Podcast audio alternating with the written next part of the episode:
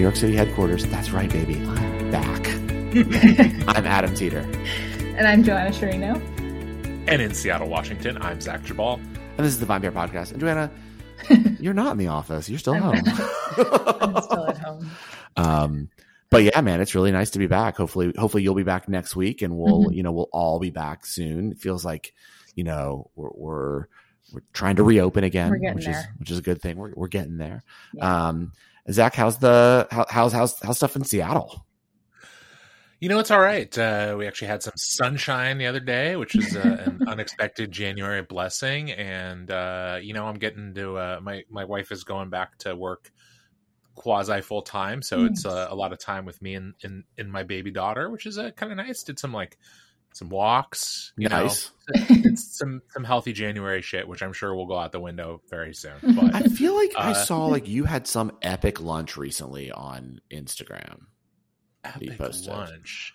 Oh yeah, Ca- Caitlin and I were able to go out to eat at a uh, with with Lila at a restaurant that is has been a Seattle institution and is is in the process of closing. I, I actually think it's one of these ones where it's like when they announced they were closing, there was a lot of like, oh no, it's COVID, blah. You know, we we you know we're we're here for you. Just hang on. And and the owners were like, you know, actually, like we were kind of planning on this all along. Like this was sort of our timetable. We've been opening this. We've been operating this restaurant for a long time, and Mm. we're getting up there and we Mhm. just kind of want to we want to get out and you know it's a bummer but understandable and it was that uh you know it was like a, a nice enough day that we felt like we could sit outside which we generally would want to do with with the baby so uh yeah what you what know, that was restaurant a- is it, Zach? it's called cafe presse uh in, in the sort of the capitol hill neighborhood of seattle and they have uh it's a very like french uh bistro kind of kind of vibe so uh Nice. yeah it was it was a nice little little uh treat for the two of us before caitlin is just in front of the computer all day every day uh which starts like you know now basically what about you joanna what you been up to um, yeah. So again, not not too much exciting drinking for me since our last recording, but um, we did go out finally. We went out to dinner this past weekend. This is the first time since early December. Um, so that was very exciting. We went to the Odeon, which is just a local restaurant in Tribeca, but it also happens to be the place where what we know as the Cosmopolitan today was created um, by Toby Cecchini in 1987. So I had a Cosmo, and Oh, it's not my it's not my drink. I think, oh and not that it was bad. I I, mean- just don't. Uh, it's just not my cocktail. not your cocktail. Nah. Yeah, it's not mine either. But I mean, I, I you know, I, I, I, it's fine. It's just, I, I mean, I just am not a vodka based cocktail person. I'm sorry, I'm just not. I like. I mean, well, that's not true. I mean, I don't love vodka. But now I'm that I'm going to get a hate mail being like, of course Adam doesn't like vodka. You know, Hey, you went to a vodka bar for what was your brother's uh, bachelor party what? did I? something like that didn't you go to Kachka in portland Yes, we did go to Kachka, oh, but I don't think of it as a vodka bar. I think it was like delicious food from, you know, well i don't know you went on and on about like the flight of vodka yes, the flight of vodka was very fun. Um, that is true. Good memory. Um, Uh, you know, I do Yeah. pay attention. yeah, but like the Cosmo, yeah, it's I, I don't know. What do you think of the Cosmo, Zach? See, to me, the Cosmo is this like kind of cocktail that has, in my world, like a time and a place. Yeah, Which is like, I, I don't know that I would necessarily be like, it's a January drink for me. It's a like, you know, at its base and in its most, I think, uh, ideal form, it's like it has a refreshing element to it, and therefore, like, it's a kind of cocktail I could see myself enjoying on like a nice warm spring day or Mhm. something like that, where it's like it's pink, it feels a little celebratory, it's it's it is refreshing. Um, you know, it, that's kind of how I feel about like a drink like the daiquiri, which I know like cocktail lovers go ape for, and I enjoy a good daiquiri. But it's also not really like in some ways those those cocktails which come down to for me in their Mhm. essence that are like spirit, sweetener, and citrus. Yeah. even a margarita, and this boy, this might be sacrilegious. Like I like a margarita a lot, honestly, but it's not an anytime drink for me. I have to be in the Hmm. right kind of mood for it or in the Mhm. right kind of setting for it. And and I think the same would be true of a Cosmo for me because it's just kind of like it's not it's a drink that I want to like it, it's refreshing and and I think I probably drink them too quickly is the other problem. And so if I want to like have a cocktail that I will really kind of eh, you know enjoy and appreciate, it's probably going to be something that's a little bit less citrusy and maybe a little more spirit forward. Yeah, What have I, you I- drank, Adam? Yeah, What have I drank? Well, woo boy, what have I drank? Um, yeah. well, I is our is your January a little damper? It's a little Yeah, I was damper. gonna say it's getting damper and damper. I went last weekend and visited my uh, brother-in-law in Philadelphia. So um, I had a fun, like, sort of evening into the night out with him, where Nice. we we did a, a little bit of a bar crawl and then ended it uh, Laser Wolf for dinner. Oh, Uh, fun. Solomonov's new, like, or new-ish spot in Philly. Um, How but I went. It was good. I mean, I thought it was very good. Um, you know, it's always hard for me with any of these restaurants that get so hyped Yeah. and then you get there and you're like this is very good but like i don't know if i would say it's like this this changed my world Mhm. um but i also think that you know i mean it just can't compete against my first and only love which is Miss Ada in Mm. In fort greene which i think is the best israeli restaurant in all of the united states it's just hard to compete against Miss Ada so i mean I really I, like Zahav though. I love zahav i Yeah. it's, this is very different you know zahav is also like very fancy Yeah. um, or fancier. You know, supposed to be like fine dining, and this is um, supposed to be like more fun and you know laid back, and Yeah, all, you know it's all all about the appetizers and stuff. But it was a good time. Um, but I got to go to Philadelphia Distilling, which I'd never been to before, Mhm. and that facility is insane, uh, just really beautiful. And I had a really good Corpse Reviver number two. But then uh, this week, I had to go out to a work dinner, and I um, had a bottle of Pierre Cotton, 100% Cotton. It's a he's a um, Hmm. Beaujolais producer, and it's a Cru Beaujolais Mhm. from Okay. Côte de Brouilly.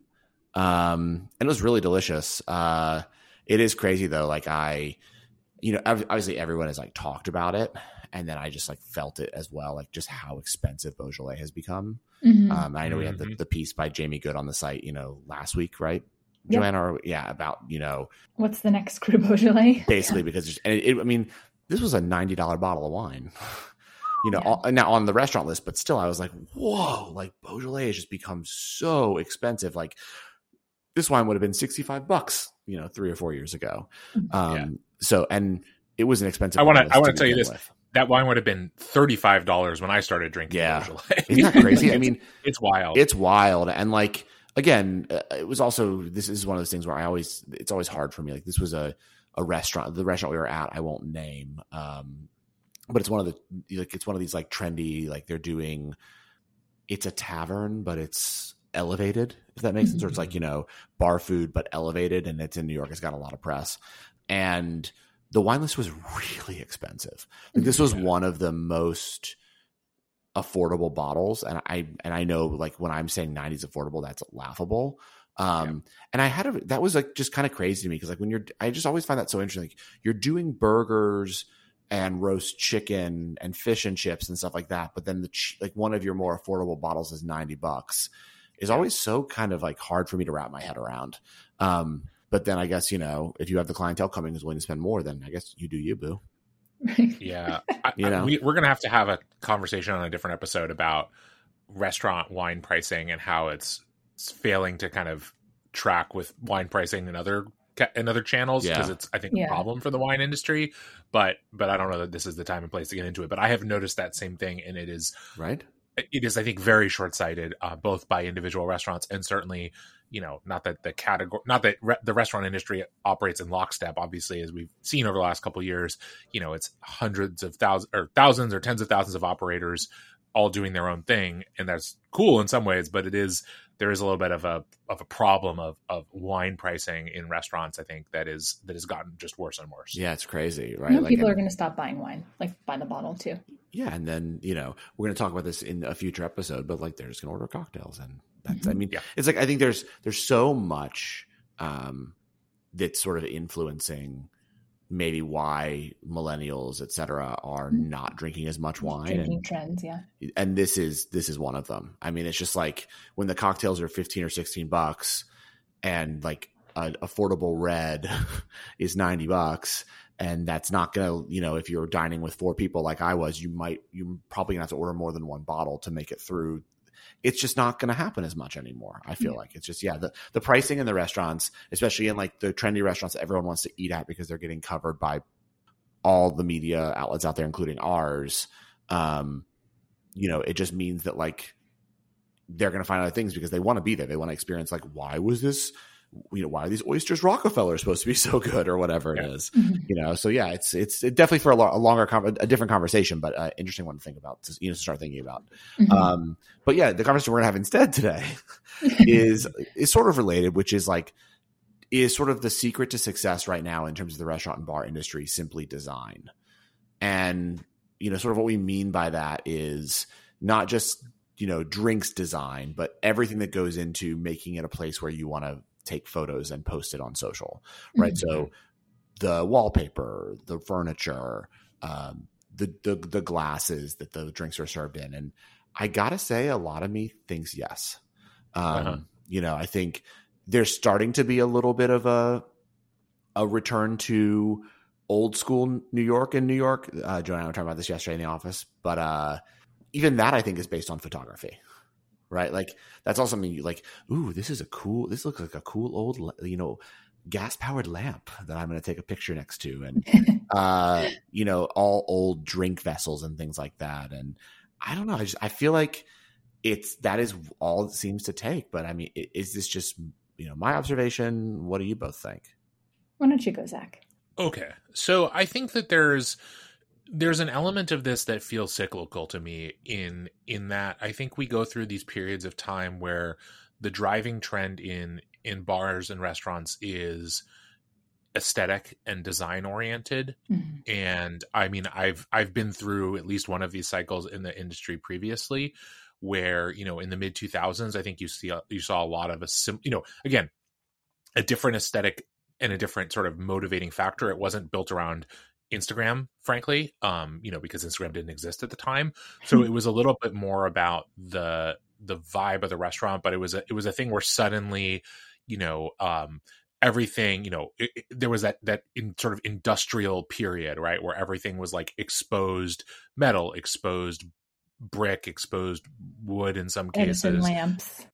yeah you know those god awful stools that every single restaurant had that were like the they were like the least comfortable thing imaginable.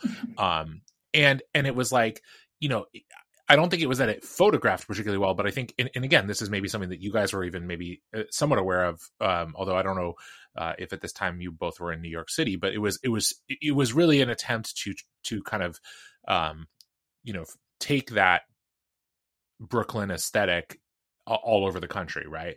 Um, and that remains a you know a, a driving force for a lot of design um, around the country is is kind of copying or you know sort of riffing on what's popular in New York. Um, and I think even before that you had you know a, a previous cycle of these really kind of dark sexy or you know kind of quote unquote air quotes around sexy uh spaces that were like you know there was like a, th- a period i remember where like i went into a bunch of restaurants in my early early restaurant days where like like they were like these you know like candles everywhere and it was like this whole kind of thing right and so there's always been this element of like design of a restaurant or bar is is super important but i Mhm. think this is the first time where it's almost as if the design of the restaurant is centered around people who aren't even in the restaurant right it, it, it it's not a someone walks in and they go oh i like the way this place feels i want to come back here i i like the space it's like I like the way that picture looks on on social, and therefore I'm going to try and get in there. Which you know, all restaurants have been trying to create that kind of buzz forever, but it is it is true that it's like very specifically tied to an aesthetic and a look and a way that it it photographs. Yeah, I I agree with I agree with that, and I I agree with this idea, and I I don't to a certain extent. I think that even when I'm going out, I you unfortunately use social media as a tool to see you know new places. Um, I think in a lot of instances, uh, like websites aren't really up to date, and we definitely saw that over the course of the pandemic. So using social media to see hours or if a place is open, but I think also I use it to see like what the vibe is, um, Mhm. especially for newer places. And I think that for me, the aesthetic of a place says something about the drinks that I can get there. Mhm. And I think if a place is really well designed, then I assume, and maybe this is incorrect, that they're going to have really good drinks.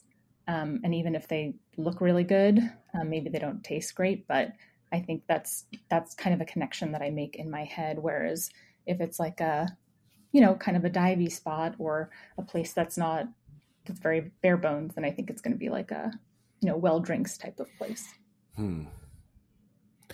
Yeah, I feel like I I definitely look at Instagram before I, you know, sometimes before I, I choose a spot. Mhm. Um, but I definitely am much harder on places too that I think get a lot of like Instagram traction Mhm. at in a way to sort of say like, hmm, like is that is this the only reason that people are here? Right. So like, you know, and then I'm also suspect when I get to a place and like they've been posted about a lot and Mhm. you know, I'm like, wait, this this cocktail doesn't really seem to make sense, or you know, this like this is really overly sweet and clearly is made just to exist in this specific glassware that yes, a lot of people are taking pictures of, but like, you know, I am very annoyed. I'm paying eighteen dollars for. Well, Um, it does kind of feel like the whole industry is moving towards this like weird, or at least a segment of the industry is moving towards this like almost like perpetual pop up like vibe. It's a right? formula, Mhm. Yeah, like easy. It's an easily executable formula. I don't agree with it. I, I think you're completely right about, um, you know, recognizing that. But it's almost like yeah, like this is the package. here's, here's how you do this, right? Yeah. Where I disagree with this, though, is that a lot of these places aren't really conducive for taking good photos Why? Because of lighting. because of lighting. Like I think of Yeah. Temple Bar as a really good example of this. Like that place now is such a vibe, and it's so dark. Um, it's impossible to take photos in there, and I know because I'm the asshole trying to do it.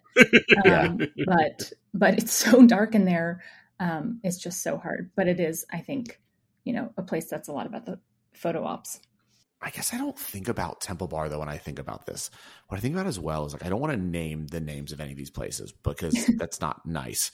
But I think about like these places that are like this place is completely island themed and Right. maybe it has the name of an island fruit and you know or you know this place is set in an airplane and it's like that is that's more important than the actual quality of the drinks mm-hmm. and then the like but people don't care because it's super cool to feel like you're you know sitting in a cabana with a crazy you know coconut shaped Why don't these people just go to Señor Frogs or whatever? Like it's the same basic thing. well but first of all señor frogs doesn't exist in new york city anymore Oh, Uh, really? oh, man. yeah I definitely and- went there at least once in college. yeah and i think that like th- these places still feel elevated and that like they're Uh-huh. it's attracting a certain kind of influencer clientele Mm-hmm. like it's you know it's expensive enough to feel like it's high end but like i don't think the but the drinks are never that good you know the it's it's all about the kitsch and these are places that yeah they're very buzzy for like i think the problem with these places is sort of you know what we're all saying is that to operate a place like this to be a restaurateur or a uh, bartender Op- bar operator. bar operator. Yeah, I just wanted it to be cooler. Um, there's a lot of rinse and repeat you have to do, right? Mhm. It's like, okay, so we try this concept. It gets a lot of buzz. It gets a lot of press. It exists for two to three years. It starts to wane. You need, you, you know, you clear out the space because your lease is actually 10 years and you remodel and you reopen as a new concept that's another thing that people want to take photos of. Yeah. Um, It's like the rooftop bar thing, right? yes. We see that there. And I think that those people, I mean, we've written about this before too, in, in rooftop bars, like rooftop bars sort of create, encourage, bring out the worst behavior in people. And I think these kind of places do too. Mhm. Mhm. Like, I think these places become so kind of sceney and everyone just wants to say they were there that, like, it creates behavior where, like, the, the consumer is fucking assholes to the staff Mhm. you know like the they they're just there for the perfect photo like if you know so they're also really demanding of like wow how the drink looks when it first comes out you Mm. know like interesting. Yeah. they're looking for the angles all that kind of stuff and so yeah in the same way i think it, it creates really bad behavior and i also wonder how much staying power the clientele has right so like i i, I have to imagine at places like this the tables must turn really Yeah, they're not really returning. really often to these places. Yeah. you know, because you're not going to sit there also and like have four, you know, four drinks over the course of a few hours with friends. Like you're there, you get your photo op, you have a you have a drink, and then you leave. Mhm. Um, but it just it seems to be like there are more and more and more of these places. I mean, we get press releases every week about a place like this that come drink on what feels like a yacht in this certain, you know, in this city in America and blah blah blah. And it's it's interesting that that's really where we've come to that it's really all about the photo. Do you think that that element of it that's particularly centered around like being in a different location, the the its ex, its increased popularity is because it's been more difficult for people to travel the last couple of years. Like there's m- even more demand for the like, you know, whether it's literally you want a picture on your on your social feed that makes it look like you were somewhere else or just you want to have that experience and and also just take pictures of it like i wonder if some of this is just people's like wanderlust that has not been able to be fulfilled because traveling is at, at a minimum more complicated now than it has been uh, previously. I mean, I think we're in the metaverse, Zach. oh good. Oh man. We just we're, we're doing a podcast about drinks in the metaverse one of these days. I mean, I, no, but I think that Instagram is a version of the metaverse. I think that, you know, if we want, you know, if, if you want to think about what the metaverse actually already is, it's living a life, you know, living a lot of your life online. And I think a lot of experiences exist so that you can portray a certain kind of life online. Mhm. And Yeah. so what I think is really interesting is that, you know, what maybe a okay decade, wait, i have a i have a it's question decade for you ago guys. now though. No, but do you remember this? Just because I want to. It wasn't a decade Yeah. ago. Like you had chefs and restaurants like banning photos in their Yep. bars Yes. and restaurants. Or like they didn't like it, and now Mhm. it. I've never. I have not heard of that at all, and I think it's because a lot of these chefs and restaurateurs realized when they started asking their customers, "How did you find out about my my restaurant?" The Mhm. overwhelming answer was always social media. You know, it Mhm. wasn't oh huge Times review or whatever. I saw it on social, so they're like, okay, cool. we had to change the you know our our our chefs had to change the way they plated dishes for Really? Instagram. Oh yeah, absolutely. Wow.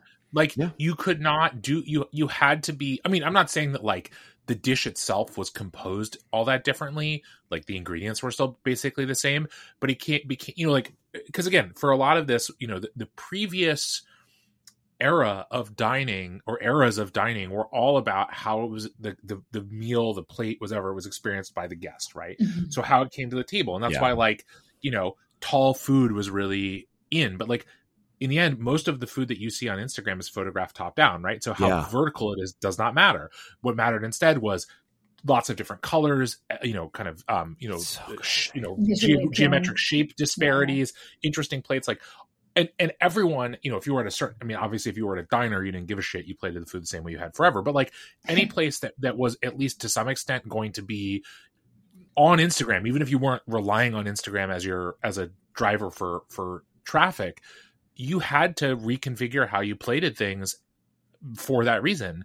And you know, it's actually weird. This is this brings up a, another uh like a a topic or a question I want to ask you guys, which is like I wonder, you know, like we've also seen this proliferation, and these things are obviously very Mhm. connected. Of like selfie, like I've seen them call it you know, selfie museums or like selfie like Like Places museum of ice cream go- and stuff like that. Yeah, yeah, yeah. yeah. like places where you can go like take a picture of yourself or have someone take a picture of you posing next to some random shit right that's Mhm. just like there's a bunch of different rooms with themes and all that right and and you know there's props and all that are we that far away from a a prop cocktail bar like if people don't give a shit about what the quality of the drink is why don't you just have a prop drink that's like you know it's it's just di- it's just whatever. Like no one needs to know if you drank it or not. If you're going to do this thing if the if the motivating factor for a, a an influencer or someone who Hmm. wants to be an influencer or whatever is to like have the cool picture like shit why buy a drink? This is you're not going to drink sad. and hang out. It probably sucks. I'm, This is soul I- crushing. i'm making myself retch as i describe is- this yeah, but i this is think it's coming. I mean, it's I, maybe already here. Shit i don't know. I mean, look, I'm you had old. you had Rose Mansion for a while, but yeah. but even then you probably still got a glass of wine yeah, yeah. I don't know, Jen. You think we're close? Ugh, gosh, I hope not. But I was actually just wondering, like, what you think. So, if this is all so terrible, like, then what is the formula for opening a bar these days and finding success without, you know, appealing to this very Instagram-driven, uh, I don't think know, there is. drinkers? I don't think there is. There no. I don't. I, I think you, you you have to take vision whether or not. Look, I think you can like the key to a you know, a long term, you know, bar is that you have a place that looks great and people would want to take photos at, and then the drinks are also fucking amazing, so people continue to want to come back and drink. Right. Or, or like you say, like fuck it, we're opening a dive, and people take pictures like, oh, we're a dive, we're in a dive tonight, right. you know. But like, no, I mean, I, you know, this all this has been forever like aesthetic, and our this generation being obsessed with it, and this sort of brings me to my question that I've been sitting here thinking about. That again, I know we're going to talk about this in a few weeks, but like, do you think that's why also wine's not as popular? Because like every glass of wine kind of looks the same on Instagram, if, and it, it photographs terribly. Yeah. Well, like, I do think it's why wine labels are going the way that they're going. Yeah, right well, I, I agree with that because those at least like when you Instagram the bottle, are like, oh, this looks cool. Yeah. Like, this yeah. looks fun. I think that's why champagne still works. I think that's why rosé works, right? Because it's pink and fun. Bubbles mm-hmm. are fun. But yeah, like I do, I'm just sitting here being like, yeah, like if I was just out to dinner, I, I don't know the last time I've ever Instagrammed or, or taken a picture and shared like just my the glass of wine I'm drinking. But right. you share the really fun labels, and really fun label is different to different people and different groups and demographics, etc. But mm-hmm. like I do think yes, that's why you're 100 percent right. That's got that's why it has to go that way. Mm-hmm. Um, and then you got to hope that more people board, order by the bottle. I mean, like this the bottle I right. talked about the, the Beaujolais that I that I you know enjoyed for ninety dollars at the tavern. Um, the label's fucking cool. There yeah, like, it's a really cool label, and you know it looks the bottle just looks sick. And so when you post about it, it's like, oh, this looks like a fun wine Adam's drinking. He's not, you know, doing something that's snobby. You know, this is a fun wine, and I think that that's yeah, yeah. I mean, I think that people care about that because that's also all about oh, your sure. your vibe. Mm-hmm. So, and I think I think to add one last piece to this, I think it's like you know Joanna, you asked what can bars and restaurants do, and I'm not sure that Adam's sort of you know uh, hopelessness is completely accurate, but I we think there's some truth to it. Yeah, I do think though that it's important to remember when you are do when you whatever you are kind of trying to open that in some ways you are whatever you are um, putting on your menu on your cocktail list etc how you're designing your space or how you're having your space designed that in a way that is true now that did not used to be true. You're really designing for people who are not there, right? Like, you, obviously, you want the experience. Hopefully, you want the experience to be enjoyable for um, for the people who are dining with you, drinking with you, etc. And you want them to come back. But it's but it's true. You just can't dodge the fact that like people are going to be taking pictures. And I actually think one of the biggest tells of this is how much more design goes into restaurant bathrooms than ever before. Yeah, agreed. Um, agreed. Bar bathrooms, because because that's where does that where do people take pictures in the bath for whatever reasons? I mean, it, a, a, question that I'm not going to try and you unpack. Get, you get a good selfie in some mirrors, man. Yeah, well, because yeah. it's better lit than any other part of the restaurant. Generally, there's a mirror. You know, yeah, fit looks like, like yeah yeah, but we all know that that's like that is a thing that people yeah. do, and it's mm-hmm. why restaurant bathrooms, bar bathrooms are designed now. They're not just a fucking place where you go use the bathroom. Like you don't. They're not just toilets and urinals and, and a sink. They're like a whole vibe themselves, and that piece of it, those kinds of things, um, are are I just don't see going away because as Adam said, even if you know we're not fully in the metaverse yet, like people's lives are more and more they're they're they're you know uh, in person, real life, meet space life, whatever you want to call it, and their and their digital life are so linked that you you just can't even something that you would think is as rooted in the real world as like eating and drinking yeah. is still connected to all this other stuff and and if you uh, if you have certain aspirations you just can't really deny that. Yeah and like we all know right that like most of what we see online isn't real in terms of you know it's it's it's a version of ourselves but it's not the true version right? Like you could have had uh you could have ordered that drink taken that picture of it and then gotten into an argument with your partner you know and had like not a great night but no one has to know that because the drink looks cool you know? And that's what happens all the time right? Like you, you know you, you no, no one posts the, the pictures or very rarely of like the screaming baby right? it's it's the same thing, and so I I think that's also why it has become so important to people that the stuff looks cool because you want to show uh, here's what I'm doing and here's what what I'm doing that's so great and mm-hmm. doesn't this look amazing and so it matters and Yeah, even in the bathroom. wow. It's crazy that you you blow my mind with the the changing the plating of food, Zach. I have to say. I mean, I I should have assumed like just known that, but the fact that you guys like did that is just nuts. Yeah, no, you had to you had to be aware of what that top down angle looked like of the on the plate in a way that you know, like I said previously, chefs, people designing food thought about what it looked like horizontally, right? What it looked like as it came to the table, what it looked like sitting in front of someone, and and not to say that that totally went out the window, but there's a lot of emphasis on what it looks like from wow. from that classic mm. Instagram angle. Whew. Crazy, y'all! We live in the metaverse. All right, well, uh, I will see you uh, on Friday. On Friday. See you then. Sounds great. Thanks so much for listening to the VinePair podcast. If you love this show as much as we love making it, then please leave us a rating or review on iTunes, Spotify, Stitcher, or wherever it is you get your podcasts. It really helps everyone else discover the show. Now for the credits. VinePair is produced and recorded in New York City and Seattle, Washington by myself and Zach Geballe, who does all the editing and loves to get the credit. Also, I would love to give a special shout out to my VinePair co founder, Josh Malin, for helping me make all this possible, and also to Keith Beavers, Vine VinePair Tastings Director, who is additionally a producer on this show. I also want to, of course, thank every other member of the VinePair team who are instrumental in all of the ideas that go into making this show every week. Thanks so much for listening, and we'll see you again.